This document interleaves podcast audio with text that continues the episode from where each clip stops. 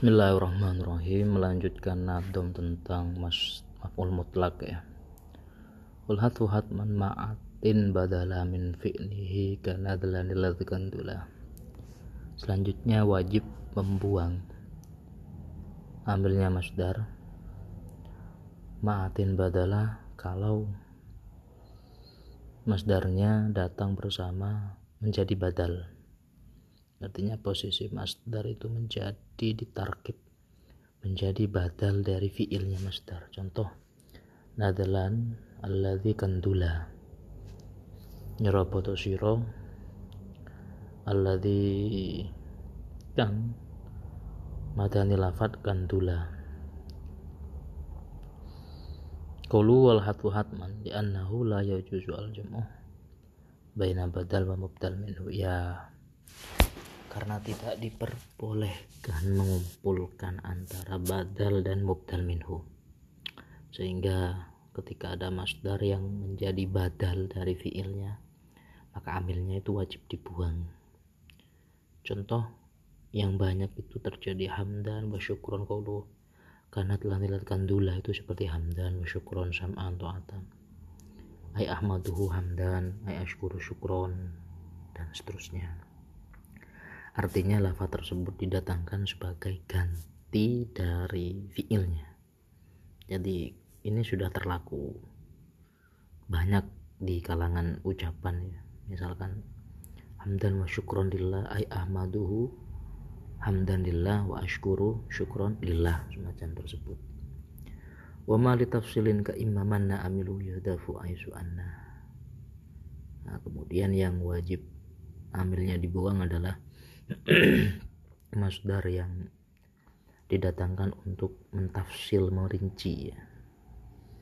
itu amilnya amilu yudaf amilnya wajib dibuang. Haisu anna kalau sekiranya jelas. Seperti contoh imamanna kalau ditafsilin li'akibati ma qablahu wa kana jumlatun. Artinya memerinci akhir dari sebuah jumlah. Contoh langsung pada contoh. Idza adkhantumuhum fashuddu al-wisaqa fa inna manna ba'du wa imma fidaan. Jadi malu syahid ini lafat manna dan fidaan. Amilnya manna ini dibuang dan ia berupa masdar karena mana dan fidaan itu mentafsil memerinci terhadap lafat sebelumnya yang berupa jumlah akhir dari jumlah. Fasyuddu al-wisaq idza adkhantumuhum. Ketika kalian banyak yang mati fasyuddu al-wisaq maka kalian uh, banyak berbuat kejelekan. Fa imma ada kalanya karena anugerah wa imma fidaan ada kalanya balasan. Jadi ketika perbuatan jelek itu dilakukan ditafsil perbuatan tersebut imma manan wa imma fidaan. Jadi yang ditafsil itu adalah lafat yang terakhir dari jumlah yaitu fasyudu al wisaqo karena tafsilnya ini li'akibati maqoblah akhir dari lafaz sebelum masdar. Dan akhir dari lafaz sebelum masdar itu berupa jumlah fasyuddu al wisaq.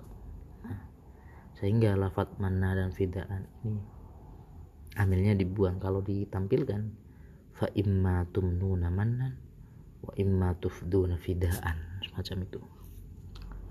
Kada mukarrarun wa dhu hasrin warad naiba fi'lil ismi ainin istanad begitu pula amilnya masdar itu wajib dibuang kalau masdarnya diulangi. Juga masdar yang dihasrun. Kulu yuhdaf ya. ya tadi itu kulu yuhdaf. Kulu huwa mal tafsilin ka inna mana yuhdaf.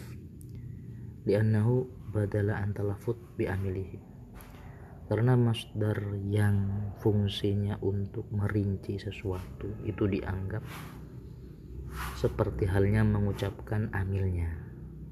Jadi imma manan wa imma fidaan itu sama kayak bilang wa imma tumduna manna wa imma tufduna fidaan. Semacam itu. Qaulu kadza mukarrurun wa hasrin. Contoh anta sayron sayron ini masdarnya diulangi dua kali berarti anta sirta lumaku siro sayron sayron semacam itu. Kalau ditampilkan. Yang kedua wa inna ma anta sayron wa inna ma anta sayrun sayron inna ma anta angin pasti ini utawi siro ikus sayron lumaku siro. Kenapa? Masdar yang lianat tikrorin karena ya ketika masdar itu diulangi itu iwadon min talafut bil amil sebagai ganti mengucapkan amil. Nah kemudian hasru kenapa kok dibuang amilnya? Ya ya nunggu mana tikror karena hasru itu sama dengan tikror. Karena ada spesifikasi tersendiri di dalam hasru sehingga itu dianggap pengulangan dan itu menguatkan. Semacam itu. Wa minhu ma yad'unahu mu'akkida li nafsihi aw ghairihi fal mubtada juga masdar yang amilnya wajib dibuang adalah masdar yang menguat menaukiti terhadap dirinya sendiri. Contoh fal mubtada yang pertama ini contoh. Lahu alayya alfun urfa. Kalau yang kedua wasani ini masdar yang menaukiti kepada lafat yang lain atau kepada makna yang lain. Ibni anta haqqun sirfa.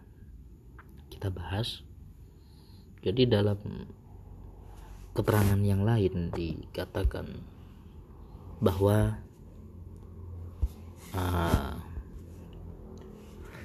masdar yang menaukiti terhadap dirinya sendiri yaitu masdar yang jatuh setelah jumlah apa yang dibuat apa yang disimpan oleh masdar tersebut.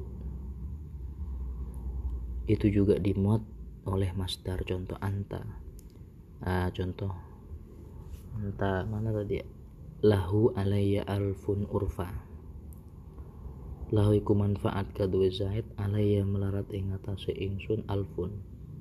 Aku punya hutang kepada Zaid maksudnya kayak gitu seribu. Urfan dan saya mengakuinya. Kalau ditampilkan arof tuh urfan semacam itu. Nah urfan di sini adalah masdar yang amilnya berupa arof tuh tapi wajib dibuang mengapa karena urfan di sana itu menguatkan pernyataan sebelumnya. Artinya pengakuan yang dilakukan oleh orang tersebut memang keluar atau muncul dari dirinya sendiri. Maka lafat urfan itu masdar uh, yang dibaca nasab amilnya dibuang yaitu arof tuh. Kalau ditampilkan ya arof tuh urfan semacam itu dan urfan itu muakkadun menguatkan kepada jumlah sebelumnya yaitu lahu alayya alfun. Mengukuhkan menjadi taukid terhadap lafaz sebelumnya. Saya benar-benar punya tanggungan punya hutang seribu kepada saya. Dan saya mengakuinya saya benar-benar mengakuinya. Artinya dia meng master di sini me, mengukuhkan pernyataan jumlah sebelumnya oleh karena itu amilnya nggak boleh nggak usah disebutin gitu loh. Sehingga makna dari urfan ini ya memang benar-benar pengakuan yang disampaikan oleh al-qail atau orang yang bilang gitu. Tapi ya contoh yang kedua seperti ibni anta ibni utawi anak ingsun anta utawi siro hakon kelawannya atau lafat hakon di sini ini masdar yang menaukiti terhadap lafat lihoirihi selainnya. Maksudnya kata-kata anta ibni itu bisa jadi memang benar adanya semacam itu bisa jadi majas itu loh. Nah, bisa jadi kau kau anakku bisa jadi kau seperti anakku bisa jadi semacam itu oleh karena bisa jadi bisa jadi semacam itu lalu diberilah lafat hakon nah, sehingga hakon di sini pada dasarnya menguatkan pernyataan anta ibni anta atau anta ibni baik secara makna aslinya maupun secara makna majasnya semacam itu. Nah, ketika ada lafat hakun, maka itu menghilangkan praduga-praduga sebelumnya. Sehingga dikatakan bahwasanya pernyataannya benar-benar adalah pernyataan semacam itu. Jadi itu bedanya. Jadi bedanya masdar yang menaukiti kepada lafaz nafsihi pada dirinya pernyataannya sendiri dan masdar yang menaukiti terhadap kemungkinan-kemungkinan yang lain. Sebenarnya kedua hukumnya sama, baik itu masdar mentaukiti dirinya sendiri maupun praduga-praduga yang lain, amilnya itu tetap dibuang gitu. Cuman untuk membedakan mana yang menaukiti dirinya sendiri atau mana yang menaukiti yang lain itu perlu telaah yang lebih ulang dan pemahaman makna yang lebih jauh. Kada kadu tashbihi ba'da jumlah kali buka buka adati udlah begitu juga uh, amil masdar itu wajib dibuang kalau masdarnya menunjukkan makna tashbih setelah jumlah ya kali buka buka adati udlah li ibu tetap kadu ingsun bukaun utawi tangis bukaan bukan. Kalau utawi tangis bukaan. Kelawan koyok nangis waton kang den cegah saking rapi. Jadi pada lafat tersebut uh, masdar di situ mustamilun ala qaulu ba'da jumlah mustamilun ala maknahu mengandung maknanya masdar uh, wa ghairis wa fa'iluhu dan fa'ilnya masdar. Wa fa'iluhu fa'ilnya masdar itu tidak patut dijadikan ambil terhadap masdar. Jadi saya misalkan itu. Hmm.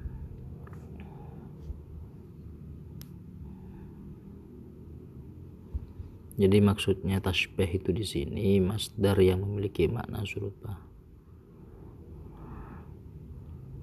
jadi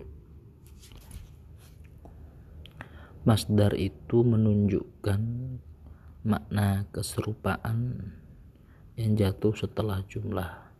Juga dia me mengandung failnya masdar dan maknanya. Jadi maksudnya itu li buka buka dati utlah li tetap kadu insun. Jadi ketika saya menangis tangisan saya itu mirip dengan tangisan perempuan yang dilarang menikah.